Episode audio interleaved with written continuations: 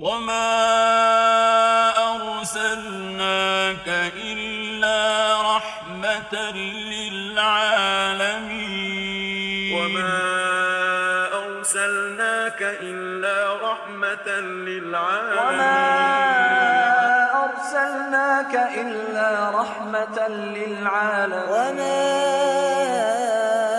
أرسلناك إلا رحمة للعالمين أعوذ بالله من الشيطان الرجيم. بسم الله والحمد لله والصلاة والسلام على رسول الله وبعد. اللهم صل على سيدنا محمد وعلى آله وأصحابه أجمعين. اللهم صل على سيدنا محمد وعلى آله وأصحابه أجمعين.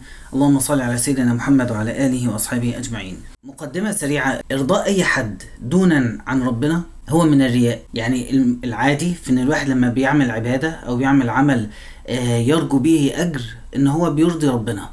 فإرضاء الله هو الأصل في النية وإرضاء العباد هو من الرياء إلا النبي صلى الله عليه وسلم. إرضاؤه من إرضاء الله.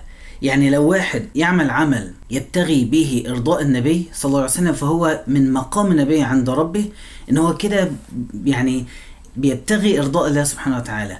فإشراك البشر في النية من الشرك الأصغر وإشراك النبي صلى الله عليه وسلم في النية من التوحيد. لأن لولا أن الله آه، رفع النبي لهذا المقام وأذن لنا بهذا بهذه النية آه، لكان هذا من الشرك. لكنه من علامات التوحيد إن الواحد يبقى جواه إحساس وهو بيعمل حاجة معينة. أنا عايز الرسول يشوف الحاجة دي مني حتى لو بعد وفاته صلى الله عليه وسلم إن إحساس إن هو إيه عايز أفرح الرسول. أنا بعمل كده نفسي الرسول يستقبلني ويعرف عني إن أنا فلان اللي عملت كده اللي هي اللي بالتعريف البسيط جدا هو من الرياء. لكن مع النبي صلى الله عليه وسلم هو من التوحيد.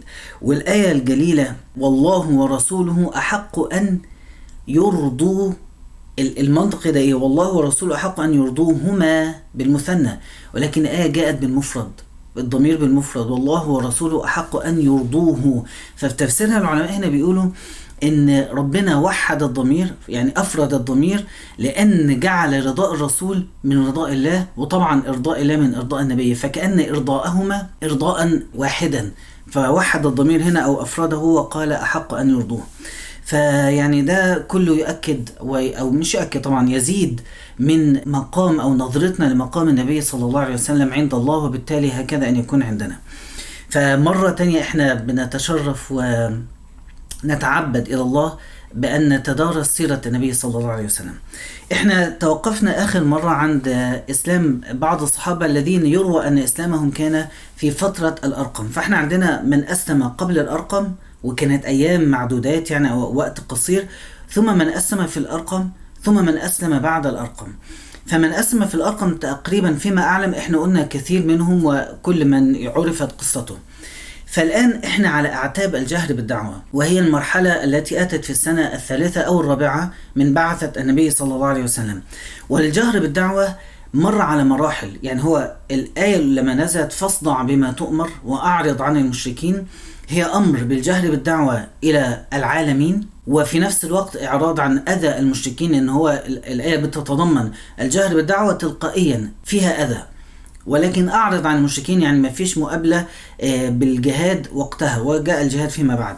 فالجهل بالدعوة هنا كان الأصل فيه أنه أمر للنبي صلى الله عليه وسلم بمعنى أن الرسول بدأ يجهر بنفسه وظل كثير من المسلمين يخفون إسلامهم. على مراحل كده كل واحد يبدأ يظهر إسلامه لحد ما أتى سيدنا عمر وأسلم بعد حوالي سنتين من المرحلة دي. أسلم فظهر المسلمون يعني إيه في جماعات وبدأوا يروحوا للكعبة يصلوا في جماعات وتواجدوا في صحن الكعبة في جماعات. ثم لما اشتد الأذى ظل بعض المسلمون على إخفاء إسلامهم لحد فتح مكة. والقصة المعروفة في أحداث صلح الحديبية وأن كان هناك من المسلمين من يخفون إسلامهم في هذا الزمن. فالجهر بالدعوة مرحلة وإسلام سيدنا عمر مرحلة تانية فيها عزة للإسلام وجهر بشكل أكبر ثم بعد ذلك كانت الهجرة. فابن إسحاق يقول دخل الناس في الإسلام أرسالا من الرجال والنساء حتى فشى ذكر الإسلام بمكة قبل الجهر وتحدث الناس به. ثم أنزل الله عز وجل لرسوله الأمر بالصدع وقال فاصدع بما تؤمر وأعرض عن المشركين فلما باد رسول الله صلى الله عليه وسلم قومه بالإسلام وصدع به لم يبعد منه قومه ولم يردوا عليه حتى ذكر آلهتهم وعابها. يعني في الأول حصل المشهد المعروف وقف النبي صلى الله عليه وسلم أتى الصفا فصعد عليه ثم نادى يا صباحاه نداء من من يؤذن بحرب أو من يخبر بحرب. ثم نادى يا صباحاه. وهو واقف على جبل الصفا. وهو قريب جدا من الكعبة أنتوا عارفين مكانه يعني من الكعبة.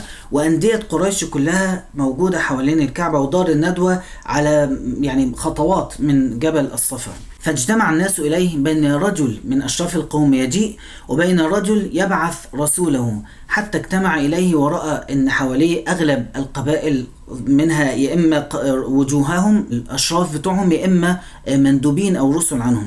وظل ينادي يا بني عبد المطلب يا بني فهر يا بني كذا يا بني كذا حتى اجتمعوا جميعا. ثم قال أرأيتم لو أخبرتكم أن خيلا خلف هذا الوادي أو بسفح هذا الجبل تريد أن تغير عليكم؟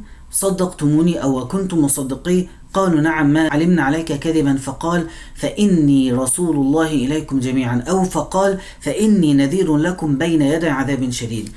طبعا إحنا عارفين قبل كده وأنذر عشيرتك الأقربين في البدايات وأبو لهب عرف بهذا الأمر وأعلن عداوته للرسول فاجتمع أبو لهب وبيت نية إن يفض هذا الجمع عن النبي. فلما اجتمع ناس اجتمع معهم أبو لهب فلما قال الرسول مقالته قال أبو لهب تبا لك سائر اليوم ألهذا جمعتنا؟ فأنزل الله تبت يدا أبي لهب وتب. وذكر أيضا في هذا المشهد أن النبي صلى الله عليه وسلم كان على الصفا فدعا قريشا فجعل يفخذهم فخذا فخذا. الفخذ اللي هو ال- ال- المجموعة من القبائل. فجعل ينادي عليهم قبيلة قبيلة أو فخذا فخذا يا بني فلان يا بني فلان. فحذرهم بأس الله ووقائع الله. فقال قائلهم إن صاحبكم هذا لمجنون. فبات يصوت يصوت يعني يعلو بصوته إلى الصبح. وقف على الجبل وينادي والناس ترد بالشتيمة صلى الله عليه وسلم. ثم ينادي ويحذر وأبو لهب يرد عليه بهذا ويفض الجمع عنه حتى الناس تمشي. وهو واقف بينادي خلاص فاصنع بما تؤمر ما عندوش أي بديل غير هو يظل يصدع فخد الأمر بحذافيره بنصه فاصدع فعلى صوته ووقف على مكان عالي حتى يصل صوته إلى الأماكن البعيدة وظل هكذا حتى أصبح لحد ما يعني أنا مش الرواية دي أول مرة أقرأها يعني قعد طول الليل لحد الصباح اللي هو تقريبا لحد ما خلاص يعني الناس دخلت تنام هو ظل ينادي. وبعدين طلع الصبح والشمس اشتدت وتعب ثم لم يجه لم يتوقف حتى جهد حتى يعني بلغ منه الجهد مبلغه. وظل كذلك يصوت بأعلى صوته حتى أصبح فأنزل الله تعالى أولم يتفكروا ما بصاحبهم من جنة من جنون إن هو إلا نذير مبين. فالنبي صلى الله عليه وسلم أخذ الأمر والرواية ال- التي لم أجد لها نصا صحيحا أن هو مضى عهد النوم يا خديجة وخد الأمر بشكل يعني قوي جدا وزاد في الأمر من كتر حبه لله ومن كتر حرصه على إسلام الناس ومن كتر استيعابه لمصائرهم يوم القيامة حتى يعني ربنا نفسه بقى يخفف عنه ويقول ما أنزلنا عليك القرآن لتشقى ويقول لعلك باخع نفسك على آثارهم فأخذ الله يخفف عن النبي صلى الله عليه وسلم فيما بعد. المهم إن بعدما جهر النبي صلى الله عليه وسلم بهذه الدعوة بهذا الشكل وبدأ أبو لهب يفعل هذا الفعل وبدأ الناس ينفضوا عنه وبدأت الحاجات اللي ذكرنا منها بعضا أو طرفا منها اللي هو بقى المحاربة وغيره لكن ظل النبي صلى الله عليه وسلم في منعه بسبب عمه أبي طالب. فذهبوا إلى عمه فمضى رسول الله صلى الله عليه وسلم آه، لا يرده شيء وقريش تأتي إلى عمه. وتقول يعني إيه؟ يعني يا أبا طالب إن لك مكان بيننا وإن ابن أخيك قد عاب آلهتنا وسبهم و و و. فهلا منعت أذاه عنا؟ يعني إحنا مش عايزين نقرب له لأن هو أنت أبو طالب محدش يقدر يتكلم معاك. أبو طالب يعني له مكانة عظيمة في قريش. هو وعبد المطلب أبوه والقبيله كلها. فذهبوا إليه وظلوا يعني إيه؟ يؤلبوه على رسول الله صلى الله عليه وسلم. فقال أبو طالب بعدما يعني انصرفوا نادى آه، على ابن أخيه فقال ادعوا لي آه، ابن أخي. فجاءوا بالنبي صلى الله عليه وسلم وأتى إليه الرسول صلى الله عليه وسلم فقال له آه، أبو طالب إن قوم يقولون كذا وكذا فهل توقفت أو هل خففت؟ فرفض النبي صلى الله عليه وسلم. فراح جاي ناداهم تاني ورد عليهم ردا رقيقا وقال كلمتين. يعني إيه؟ راجل كبير في السن هنا ابن أخوه لمكانه غير عاديه عنده يعني يحبه أكثر من أبنائه وفي نفس الوقت يعني م- متأكد إن هو الصادق وعارف إن هو لو واجهه وحاول يوقفه إن ربنا هينزل عليه عذاب. ولكن كرامته وكبرياءه يمنعه إن هو يتبع ابن أخوه ويقال الراجل الكبير تبع الشاب الصغير فأبى هذا. فظلت قريش تأتي إلى أبي طالب مرة بعد المرة وقالوا له إما أن تكفه عنا وإما أن تخلي بيننا وبينه فإنك على مثل ما نحن عليه من خلافه يعني إحنا عكسه وإنت معانا ضده. فقال لهم مرة تانية قولا رقيقا ثم النبي صلى الله عليه وسلم لا يتوقف عن الجهر. لازم يروح عند صحن الكعبة. وزي ما قلنا قبل كده يتعرض للمواقف الكثيرة اللي تعرض لها ومرة يجتمعوا على قتله ومرة يلقوا على رأسه كذا ومرة يفعلوا به كذا ومرة يسبونه ومرة ومرة ومرة. وكل مرة بعد ما يخلصوا مش عايزين يواجهوه بعنف لأن هم يعني عارفين أبو طالب هيمنعه. فيقوم جايين رايحين بعد ما ييأسوا منه يذهبوا مرة أخرى إلى أبي طالب. فجاءت قريش في أحد الروايات فجاءوا إلى أبي طالب فقالوا مرة تانية إن ابن أخيك يؤذينا في نادينا وفي مسجدنا. فانهه عن أذانا على الأقل ما يجيش عند المسجد الحرام يروح أي حتة تانية لكن ما يجيش عند المسجد الحرام. فقال يا عقيل ائتني بمحمد فأتيته به فقال يا ابن أخي إن بني عمك يزعمون أنك تؤذيهم. فانتهي عن ذلك. يعني روح أي مكان إلا عند الكعبة. فحلق رسول الله صلى الله عليه وسلم بصره إلى السماء. رفع بص- بصره وظل ينظر إليها. ثم قال أترون هذه الشمس؟ هم قاعدين وأبو طالب يكلمه والرسول راح بص كده للسماء وراح قال أترون هذه الشمس؟ قالوا نعم. قال ما أنا بأقدر على أن أدع لكم ذلك من أن تشعلوا منها شعلة. لو تقدروا تجيبوا شعلة منها بشكل قد إيه هي مستحيل عليكم أنا مستحيل أوقف. يعني هو عايز يقول لهم يعني أنتوا لازم تفهموا ده أمر ربنا. أنا لو وقفت أهلك معاكم أذهب إلى النار أعاقب مثل ما ستعاقبون. فهو عايز يقول لهم إنما أنا بشر مثلكم. أنا ما أقدرش أوقف ان أنتوا بتقولوا لي إن أنا أوقفه. الأمر بره قراري وبره إرادتي. فطبعا الرد ده رد فيه تواضع هو طبعا هو يعني هو رد منطقي من الرسول ولكن فيه بشرية فيه بيقول لهم أنا مش بإيدي إن أنا أوقف. أنا عبد كما أن ما أطلب منكم أن تكونوا عبيد لله سبحانه وتعالى. فقال أبو طالب ما كذبنا ابن أخي. يعني ربنا أمره فالموضوع مش بإيده وهو ما بيكذبش. ما هواش بيعاند ولا قصد يأذي ولا قصد يعمل أي حاجة فارجعوا. ما كذبنا ابن أخي فارجعوا. ثم مشوا بعد مرات يروح النبي صلى الله عليه وسلم ويجلس عند الكعبة ويفعل ويقول ويأتي عبد الله بن مسعود في المشاهد بقى يأتي فيجهر بالقرآن فينقض عليه القوم فيضربوه وبعد كل ده يعني تعبوا ويلاقي. واحد يلاقي العبد بتاعه أسلم والأمة عنده أسلمت وزوجته أسلمت يرجعوا تاني إلى أبي طالب فقالوا يا أبا طالب إن لك سنا وشرفا ومنزلة فينا وإنا قد استنهيناك من ابن أخيك فلم تنهه عنا وإن والله ما نصبر على هذا من شتم آبائنا وتسفيه أحلامنا وعيب آلهتنا حتى تكفه عنا أو ننازله وإياك في ذلك. الأول بيقولوا إحنا مع بعض ضده. دلوقتي لا بقى. يعني واحد يلاقي مراته أسلمت واحد يلاقي العبد عنده يدخل يلاقيه بيصلي. الإيمان قاعد بيتفجر في كل مكان في في مكة. فراح قالوا له ننازله وإياك. إحنا كده في بيننا وبينك هتقوم حرب. حتى يملك أحد الفريقين. ثم انصرفوا. فعظم ذلك على أبي طالب. فنادى على النبي صلى الله عليه وسلم ولم يطب نفسا. الرواية تقول لم يطب نفسا بإسلام رسول الله لهم. فبقى في حيرة شديدة جدا عند أبي طالب. يعني هو مكانة الرسول عنده كبيرة بس خلاص قومه بدأوا مكانته عندهم تتهز. وهو رفضه للإسلام أساسه مكانته عندهم. ففي كده صراع شديد وقع فيه أبو طالب. فبعث لما ذكرت ذكرت له قريش هذه المقالة بعث إلى رسول الله. فقال يا ابن أخي إن قومك قد جاءوني فقالوا كذا وكذا للذي قالوا له فأبقي علي وعلى نفسك ولا تحملني من الأمر ما لا أطيق. يعني أنا يعني خلاص يعني هو راجل كبير في السن واضح إن هو حتى يعني كأنه من الروايات تحس إن هو حتى ما عندوش القدرة انه يذهب فيجلس في نوادي قريش ويرى ما يرى. يعني هم لا هو قاعد في بيته وهم رايحين جايين عليه من من كبر سنه ومن يمكن من شدة ضعفه. فقام الرسول صلى الله عليه وسلم منتفضا وقال يا عمي هو خلاص لقى أن حتى أبو طالب يعني هيخذله فقال يا عمي والله لوضع الشمس في يميني والقمر في يساري على أن أترك هذا الأمر حتى يظهره الله أو أهلك فيه ما تركته. يعني عايز أقول له فعلا الأمر مش بإيدي. أنا قدامي طريقين إن أنا أبلغه وانتصر أو إن أنا أبلغه وأموت. لكن ما فيش حاجة تانية بالنسبة لي. فلما رأى ذلك آه، واستعبر الرسول صلى الله عليه وسلم أخذت تخرج منه العبرات فلما رأى ذلك قال له أقبل يا ابن أخي. وفعلا يبدو أنه كان آه، يعني ضعيف جدا. فقال له أقبل يا ابن أخي فأقبل إليه الرسول فقال اذهب يا ابن أخي فقل ما أحببت فوالله لا أسلمك لشيء أبدا. ومن هنا لحد ما مات أبو طالب.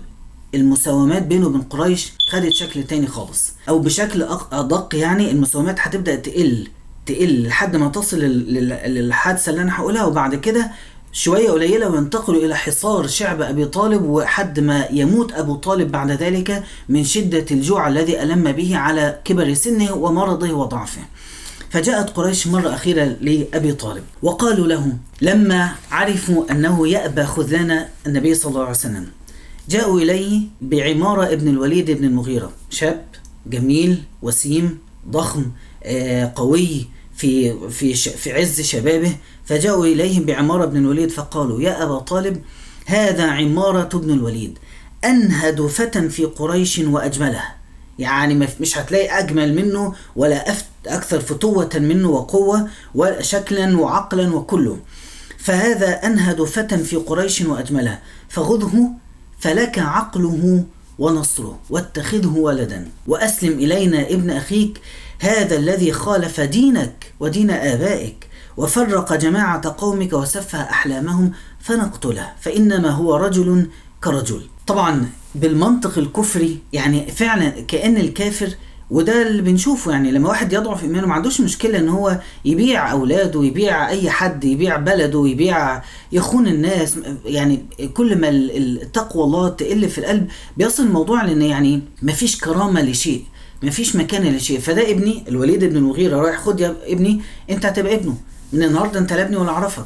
بس ادينا محمد نقتله. لكن أبو طالب طبعا شاف الموضوع برؤيته الحقيقية فقال والله لبئس ما تسمونني يعني ده اللي عقلكم وصلكم ليه؟ لبئس ما تسمونني أتعطوني ابنكم؟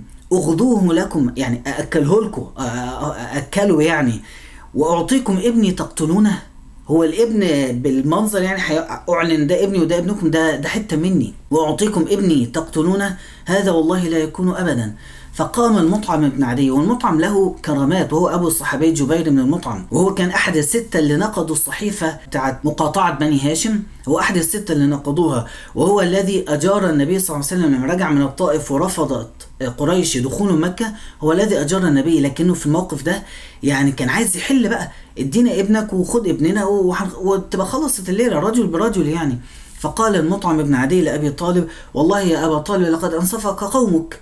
يعني عايز أكتر من كده وجهدوا يعني أنت تعبتهم على التخلص مما نكره. يعني إحنا وأنت كارهين الموقف ده. ورجل برجل نخلص فما أراك تريد أن تقبل منهم شيئا؟ فقال أبو طالب والله ما أنصفوني ولكنك أجمعت معهم على خذلاني. فانتهت المساومات مع أبي طالب وأصبح كده أبو طالب على كفره يعد من طائفة المسلمين. النبي صلى الله عليه وسلم وللأسف أصر أن يموت على حاله. يعني من القصص الحزينة. الواحد لما يتخيل موقف النبي صلى الله عليه وسلم هو يعني لحد آخر لحظة بيسعى مع أبي طالب للإسلام وهو يرفض كبرا أن, أن هو يعني يتبع ابن أخوه ويترك دين الآباء والأجداد. يعني موقف مؤسف حقيقة. فبعد ذلك قريش زادت العداوة بينهم وبين النبي صلى الله عليه وسلم وأصحابه وأبي طالب فوثبت كل قبيلة على من فيه من المسلمين يعذبونهم ويفتنونهم عن دينهم. فمنع الله رسوله بأبي طالب بعمه ومنع أبي بكر بقبيلته ومنع الأغنياء بقبائلهم أما المستضعفين فاشتد جدا العذاب عليهم. لما رأى أبو طالب هذا الأمر وإن كل قبيلة يعني الأول كانوا إيه بيحاولوا يركزوا مع الرسول صلى الله عليه وسلم إن هم يوقفوه ويؤذوه عجزوا ذهبوا إلى أبي طالب. فدخلوا في مساومات أخذت يمكن وقت طويل. فلما يأسوا اتفقوا إن كل قبيلة تركز مع المسلمين اللي بيظهروا فيها فيسومونهم سوء العذاب حتى يتوقف هذا الأمر لدرجة إن كثير من الصحابة أعلن كفره ثم بعد ذلك آه، أبطن إسلامه وذهب إلى النبي صلى الله عليه وسلم نادما وحتى تأتي القصص يعني. فلما رأى ذلك أبو طالب إن بقى ركزوا إن كل قبيلة تأتي على من فيها من المسلمين فتسومهم العذاب فورا قبل ما أبو لهب الخبيث يعني يجمع القبيلة ضد الرسول جمع أبو طالب القبيلة قبيلة بني هاشم ثم قبيل بني هاشم وبني المطلب فدعاهم معا وأخذ منهم العهد على منع رسول الله صلى الله عليه وسلم وده اللي بعد ذلك استفز حمزة وقال ودخل به الإسلام كما ستأتي القصة لاحقا. فأجابهم الجميع بنو هاشم وبنو المطلب أجابوا أبا طالب إلى ما طلب إلا أبو لهب بالعكس امتلأ بالجبن. هنا بقى أبو لهب موقفه كان زي ما ذكرنا قبل كده موقف واحد حريص على فلوسه ومكانته وبيته والحياة المستقرة قوي بتاعته فالجبن تملك منه فأعلن وقال ليس لنا بالعرب قاطبه طاقة. انت عايزنا يا أبو طالب نقف قدام العرب كلهم؟ ليس لنا بهم طاقة. وقال هذه والله السوءه تقفوا مع رجل ابن أخوك يعني يعني شاب يعني تقف معاه ضد العرب دول كلهم؟ هذه والله سوءة. خذوا على يده قبل أن يأخذه غيركم. وقال له ليس لنا بالعرب طاقة. فقال أبو طالب والله لنمنعنه ما بقينا. وبفضل الله ظلت مكانة أبو طالب هي الحماية للرسول. والرسول صلى الله عليه وسلم يقول ما أوذيت حتى مات عمي. يعني فعلا كان في حماية بسبب هذا الرجل الذي مات كافرا للأسف. فمن جهل النبي صلى الله عليه وسلم أيضا بالدعوة زي ما قلت يعني خد الموضوع ب طبعا هو النبي صلى الله عليه وسلم واحد ما ينفعش يختار ألفاظ اللي بنستخدمها على نفسنا لكن خد الموضوع بحذافيره وانطلق يدعو إلى الله. فيقول أحد الصحابة فرأيت رسول الله صلى الله عليه وسلم يطوف على الناس في منازلهم وفي رواية أخرى وفي أسواقهم يعدي قدام المنازل منزل منزل يتكلم بصوت عالي. يجهر بالدعوة. هو مش في دماغه حاجة إن الر... مين هيستجيب إن عليك إلا البلاغ لكن هو راح منزل منزل يمر على منازلهم قبل هجرته يقول يا أيها الناس إن الله يأمركم أن تعبدوه ولا تشركوا به شيئا ووراءه رجل. يقول يا أيها الناس إن هذا يأمركم أن تتركوا دين آبائكم ويسب النبي صلى الله عليه وسلم. فسألت من هذا الرجل فقيل أبو لهب. أبو لهب عايز ياخد بنط عند بقية العرب اللي هو إيه أنا مش معاه. أبو طالب والقبيلة عندي كلهم بيمنعوه ويحموه. أنا لا أنا زي زيكم فتجارتي لو سمحتم إيه ما تقربولهاش وعلاقتي بيكم ما تتحركش وما تتأثرش باللي بيحصل ده. ثم بعد ذلك أيضا من جهل النبي صلى الله عليه وسلم بالدعوة أنه كان يخرج إلى القبائل في موسم الحج. فالرواية تقول كان النبي صلى الله عليه وسلم يعرض نفسه بالموقف اللي هو موقف يعني الحج. فقال ألا رجل يحملني إلى قومه؟ فإن قريشا قد منعوني أن أبلغ كلام ربي. بيعرض نفسه على القبائل وبيقول لهم حد ياخدني معاه في قبيلته حتى يعينني على تبليغ رسالة ربي. وبعد ذلك تستجيب الأنصار ويكون بقى الفتح من ربنا سبحانه وتعالى. لكن أيضا يأتي أبو لهب في هذا المشهد ويمشي وراء النبي صلى الله عليه وسلم وينعته بالجنون وبالشعر و و فينفض الناس عنه. ولكن اللي حصل قبلها إن المشهد اللي حكيناه قبل كده لما لقوا إن موسم الحج بيقرب بعد ما النبي صلى الله عليه وسلم طلع على جبل الصفا بعدها بقريب اقترب موسم الحج فاجتمعت قريش إلى الوليد بن المغيرة وأخذوا يتفننون نقول عليه إيه حتى ينفض الناس عنه. فقالوا شاعر وقالوا مجنون وقالوا كاهن وذهبوا إلى الوليد فأخذ فتفكر ثم قتل كيف قدر ثم نظر ثم عبس وبصر ثم قال إن هذا إلا سحر يؤثر فقالوا خلاص هي دي. واستنوا موسم الحج فأول ما عرض النبي صلى الله عليه وسلم نفسه على القبائل مشوا وراءه وقالوا هذا الرجل ساحر. يقول كلاما من السحر يلقي في القلب النفور من دين الآباء ومن الزوجة ومن الأب ومن الزوج وإلى آخره. فلما حصل كده انتشر خبره في الحج. بقت قريش تستبق النبي صلى الله عليه وسلم يروحوا للقبائل ويقولوا لهم عندنا واحد مجنون وساحر اسمه كذا ويدعو إلى دين غير الدين وإلى أمر غير الأمر فانفضوا عنه. فبدأت القبائل كلها عرفت بالرسول بدعاية اللي هي إيه؟ المضادة. فمنهم من قال في نفسه في ناس كانت تضع قطن في الآذان عشان لما يعدوا جنب الساحر ما يتأثروش بسحره. فبعضهم لما عد حصل كده قال أولست عاقلا؟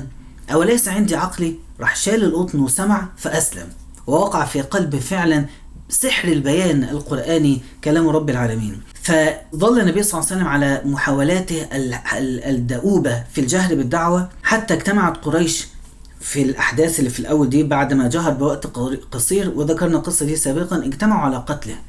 بس حبوا يقتلوه بشكل عشوائي شوية اللي هو يعني إيه في الآخر خالص قبل الهجرة كانت خطة محكمة. يروحوا في مكان في بيته بعيد عن أعين الناس في في الليل ومن كل قبيلة رجل ويقتلوه بضربة رجل واحد ويطلعوا يجي أبو طالب أو بنو هاشم الصبح يلاقوا الرسول ميت في سريره أو مقتول ويلاقوا دمه على الأرض والقبائل كل قبيلة معاها سيف عليها الدم فياخد الدية ويسكت. فدي كانت خطة ذكية جدا وفعلا كانت لتنجح لولا أن طبعا أراد الله أمرا غير ذلك. لكن قبل كده كان محاولات القتل محاولات رد فعل عشوائية شوية. فمن ضمن المحاولات لقتل النبي صلى الله عليه وسلم كانت هذه المحاولة أنهم آه سيدنا عبد الله بن عمرو بن العاص يقول حضرتهم وقد اجتمعوا في الحجر حجر إسماعيل. وطبعا بيقولوا من الخطأ تسميته بحجر إسماعيل واسمه حجر الكعبة. فذكروا رسول الله صلى الله عليه وسلم فقالوا ما رأينا مثل صبرنا على هذا الرجل لقد صبرنا منه على أمر عظيم فبينهم كذلك. وعايز أقف هنا وقفه سيدنا النبي صلى الله عليه وسلم بيتكلم ومن بدري قوي وعدد المسلمين قليل واللي بيسلموا فقط الضعفاء وما عملوش حاجة. يعني هو مثلا ما جاش واحد من العبيد وقال له أنا مش هبقى أخدمك تاني لا هو قاعد في مكانه بيخدمه لكن بيجي وقت الصلاة يروح يصلي بيروح يسمع كلمتين. إيه الرعب اللي مسكهم؟ ما تفكر كده في إيه الرعب ده؟ هو الرعب إن هم أكتر ناس فهموا الدين وفهموا حقيقة لا إله إلا الله وفهموا إن الدعوة دي دعوة حق. وإن الأمر هيتحول من تجارة عبادة الأصنام والتجارة اللي بتجيب لهم فلوس من وراء هذه العبادة هيتحول الأمر إن هم يبقوا بدل ما يبقوا أسياد على الآخرين هيبقوا كلهم والآخرون عبيد لله سبحانه وتعالى. فهم فاهمين جدا وجحدوا بها واستيقنتها أنفسهم ظلما وعلوا. فبينهم كذلك إذ طلع رسول الله صلى الله عليه وسلم فأقبل يمشي هم عارفين هيجي وهيقول وهيقرأ القرآن وإلى آخره. حتى استلم الركن ثم مر بهم طائفا بالبيت فغمزوه ببعض القول. فعرفت ذلك في وجه رسول الله صلى الله عليه وسلم. فلما مر غمزوهم ببعض القول وكانوا اتفقوا قبلها إن هم يستفزوه حتى يتعرض لهم ثم يهجموا عليه فيقتلوه. ودي كانت خطة كده عشوائية عشان يخلصوا منه ثم مر بهم الثالثة فغمزوه. أو ما حدثت اليوم من السماء؟ جات لك المكالمة بتاعت السماء ماذا فعلت بكذا؟ ويقعدوا إيه يسخروا منه صلى الله عليه وسلم. فغمزوه الثالثة في الطواف الثالث فوقف. ثم قال أتسمعون يا معشر قريش؟ والذي نفسي بيده لقد جئتكم بالذبح. وأشار هكذا. والذي نفسي بيده شوف الكلمة دي جديدة على المسامع. والذي نفسي بيده يعني أنا ممكن أموت أنا كمان في أي وقت. فهو بيقول أنا اللي نفسي بإيد ربنا اللي ممكن أموت في أي وقت بس قبل ما أموت هقضي عليكم. لقد جئتكم بالذبح. شاهت الوجوه. ثم أخذ حصوات من تراب فألقاها عليهم. فوجل القوم. وجم وجموا. يعني سكتوا كده. والاتفاق على القتل والخطط بتاعتهم وكل ده سكت خالص. ثم كأن على رؤوسهم الطير. حتى ما منهم من رجل إلا كأنما على رأسه طائر واقع. حتى إن أشدهم فيه سابقا ليرفعه بأحسن ما يجد. اللي كان قاعد صوته عالي وقاعد بيعمل مش عارف إيه يقدم له الرأفة في الكلام بأحسن الكلمات. ويقول انصرف يا أبا القاسم. قبل كده كانوا يقولوا أنت ما بيعيشلكش ولد وأنت الأبتر وانصرف يا أبا القاسم. فوالله ما كنت جهولا. وبعد ما مشى النبي صلى الله عليه وسلم بهذا الشكل انتهت محاولة القتل وكل ما يحاولوا يقتلوه كل ما يحصل حاجة بالشكل ده. ثم اشتد تعذيب قريش للمسلمين. سيدنا عبد الله بن مسعود يقول أول من أظهر إسلامه سبعة. رسول الله صلى الله عليه وسلم جهر به كما ذكرنا ثم أبو بكر ثم عمار وأمه وأبوه ثم صهيب وبلال والمقداد. فأما رسول الله فمنعه الله بعمه وأما أبو بكر فمنعه الله بقومه بني تيم وأما سائرهم فأخذهم المشركون وألبسوهم أدرع الحديد وصهروهم في الشمس فما منهم إنسان إلا وقد واتاهم على ما أرادوا. يعني إيه؟ أعبد كذا نعبد كذا اشتم رسول الله يسب رسول الله. فما منهم إنسان إلا واتاهم على ما أرادوا إلا بلال. وستأتي قصته إن شاء الله لاحقا. وكان أبو جهل عدو الله يغري في رجال المسلمين. فيأتي إلى الرجل إذا سمع به قد أسلم يأتي إليه وإذا رآه له شرف ومنعة قال يعني أنبه وأخزاه إنت وإنت ويسب أمام قومه وانت عيرت قومك وانت شوهت عيلتك وعيلتك دي كانت وكانت وإنت اللي هتدمر سمعتهم. فيقعد يؤنبه ويخزيه. وإن رأى له تجارة يقول لهم والله لنكد لنكدسن تجارتك. ويبدأ يكلم الناس إن تقاطع المحل ده محدش يشتري ولا يبتاع منه ومحدش يقرب له ولا ويكدس تجار- تجارته والله لنهلكن مالك. وإن كان ضعيفا ليس له منع ولا قبيلة أغرى به السفهاء والصبيان فضربوه وأذوه. وكان أبو جهل يعني متزعم هذا الأمر. يقول سعيد بن جبير قلت عن عبد الله بن العباس أكان المشركون يبلغون من أصحاب رسول الله صلى الله عليه وسلم من العذاب ما يعذرون به في ترك دينهم؟ يعني كان بيتضربوا ويؤذوا أذى اللي هو كان فعلا ممكن حد يترك دينه؟ فقال عبد الله بن العباس "نع- نعم والله. إن كانوا ليضر- ليضربون أحدهم ويجيعونه ويعطشونه حتى ما يقدر أن يستوي جالسا من شدة الضرب الضر الذي نزل به. حتى يعطيهم ما سألوه من الفتنة. حتى يقول له آلات والعزى إلهك من دون الله فيقول نعم. حتى إن الجعل الجعل اللي هو الحيوان حي- حشره من حشرات الصحراء يعني حتى إن الجعل لا يمر بهم فيقولون أهذا الجعل إلهك من دون الله فيقول نعم. افتداء منهم مما يبلغون من جهده. ضرب وتجويع وتعطيش ويلبسونهم أذرع الحديد ويلقونهم في الصحراء فالحديد يمتص أشعة الشمس ويحرق الجسد والشمس تهلكهم ولا شرب ولا طعام ويعدي أي حشرة قدامه. يقولوا له ده ربنا بتاعك. يقول أيوه. يعني فعلا كانوا يؤذون أذى شديدا جدا حتى يصل بهم إلى هذا الأمر من هم يعني إيه يقولوا أي شيء افتداء بأرواحهم مما يبلغون من الجهد. ثم بعد ذلك يأتي سيدنا أبو بكر وهو في منع من قومه. وهو يعني من هو في المكانة والعزة والشرف والتجارة والمال وكثير من الأمور ولكن لا يمنعه ذلك أن يقف هذا الموقف العظيم التي س يعني نختم به آه، بهذه القصة. أوذي أبو بكر رضي الله عنه وحثي على رأسه التراب وضرب في المسجد الحرام أكثر من مرة فقط دفاعا عن النبي صلى الله عليه وسلم. وهنا بقى قصة جميلة جدا اللي هي قلت هختم بيها. السيدة عائشة تروي تقول أوذي هكذا حتى من الضرب أحيانا كان لا يعرف رأسه من أنفه. أنت متخيل الضرب شكله إيه؟ يعني ملامحه تشوهت من كتر الضرب وشه يتورم يتورم يتورم لحد ما تستوي آه، خدوده مع أنفه. فلا يرى له أنف فلا يعرف له أنف من وجه. بقى حاجة كده يعني بقع من الضرب سوداء من شدة الضرب وعليها الدماء وعلى جسده التراب. آه وكان يضرب بالنعال رضي الله عنه وأرضاه بال- بالأحذية. فتقول السيدة عائشة لما اجتمع أصحاب النبي صلى الله عليه وسلم عشان تعرف السيدة أبو بكر يعني لما لو نتكلم عنه هو محتاج سلسلة من الأحاديث رضي الله عنه وأرضاه. سيدنا أبو بكر ما نعرفه عنه أنه رقيق القلب وأنه آه، رحيم وأنه وأنه ولكنه كان من أشد الناس دفاعا عن النبي صلى الله عليه وسلم وكان من أجرأ الناس في الحق أكثر حتى من سيدنا عمر.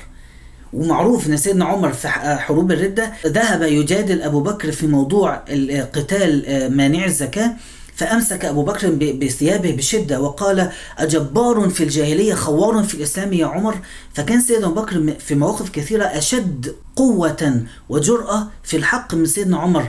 وفي صلح الحديبية سيدنا عمر يذهب إلى بكر ويقول أولسنا على حق ولسنا على باطل فيمسكه سيدنا بكر ويفوقه يقول له يا عمر إنه رسول الله وإنه على الحق إلزم غرزه. يعني اقف هنا ما تتحركش يا عمر. فهكذا كان أبو بكر. فبص بقى القصة الجميلة. تقول سيدة عائشة لما اجتمع أصحاب النبي صلى الله عليه وسلم وكانوا ثمانية وثلاثين رجلا ألح أبو بكر رضي الله عنه على رسول الله صلى الله عليه وسلم في الظهور. نزل الأمر بالصدع بالدعوة. على فكرة كانوا في دار الأرقم حتى بعد الجهر بالدعوة. ظلوا ظلت دار الأرقم دار سرية لحد عهد سيدنا عمر أو لحد سنتين لما قسم سيدنا عمر وقتها انتهى عهد الأرقم. ولكن ظلت دار الأرقم مكان سري بعد ما جهر النبي صلى الله عليه وسلم بالدعوه لكنهم كانوا يتقابلون فيه سرا. فألح أبو بكر على رسول الله صلى الله عليه وسلم في الظهور. فقال يا أبا بكر إن قليل. نطلع إزاي؟ يعني إحنا عددنا قليل. قال أبا بكر إن قليل فلم يزل أبو بكر يلح حتى ظهر رسول الله صلى الله عليه وسلم. المشهور سيدنا أبو بكر هو أول من فعل هذا. ولكن هذه الرواية تحكي أن سيدنا سيدنا عمر آسف أول من فعل هذا. ولكن هذه الرواية تحكي أن سيدنا أبو بكر ألح على الرسول. بس يعني ظلت دار الأرقم سرا ولكن نطلع يا رسول الله مجموعة مننا مش لازم حتى كلنا. اللي عنده القدرة إنه يتحمل الأذى نجتمع معا ونقول لا إله إلا الله أمام الجميع. فقام النبي صلى الله عليه وسلم واستجاب. لم يكن هنا سيدنا بكر أشجع أبدا من رسول الله. رسول الله الأشجع على الإطلاق وقصص معروفة في هذا الشأن ولكنه كان يخاف على العصبة التي معه. مش عايزهم يؤذوا يجهر هو يؤذى هو لكن منهم الضعيف ومنهم ومنهم ومنهم المرأة وكذا فخاف عليهم. وسيدنا بكر يقول له ما تخافش علينا إحنا قدها.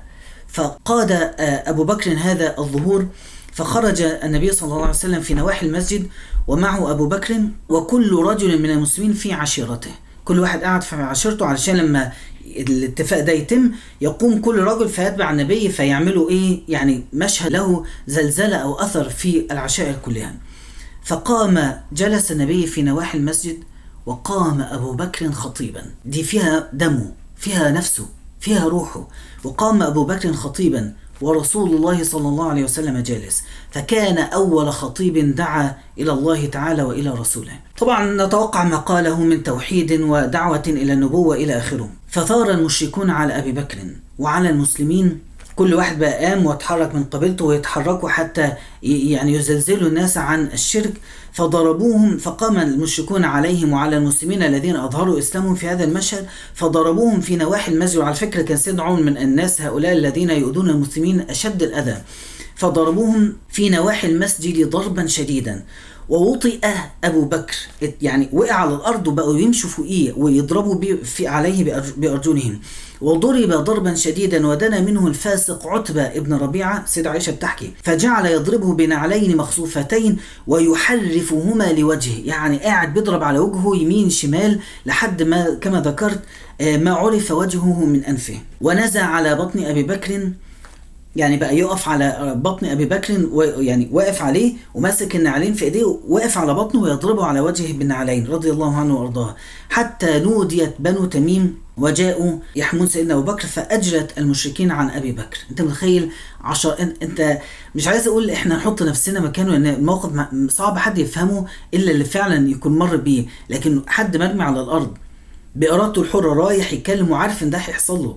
والناس بتنط عليه وفي حر مكة والضرب و و و. وهو أبو بكر بمكانته وقيمته عند قريش. فحملت بنو تيم أبا بكر في ثوب. ما يعني ما كانش حتى مش قادرين يشيلوه من جسمه من كتر الضرب اللي في كل نواحي الجسم. فوضعوا ثوب وحملوه فيه ثم ذهبوا به إلى منزله. لا يشكون في موته.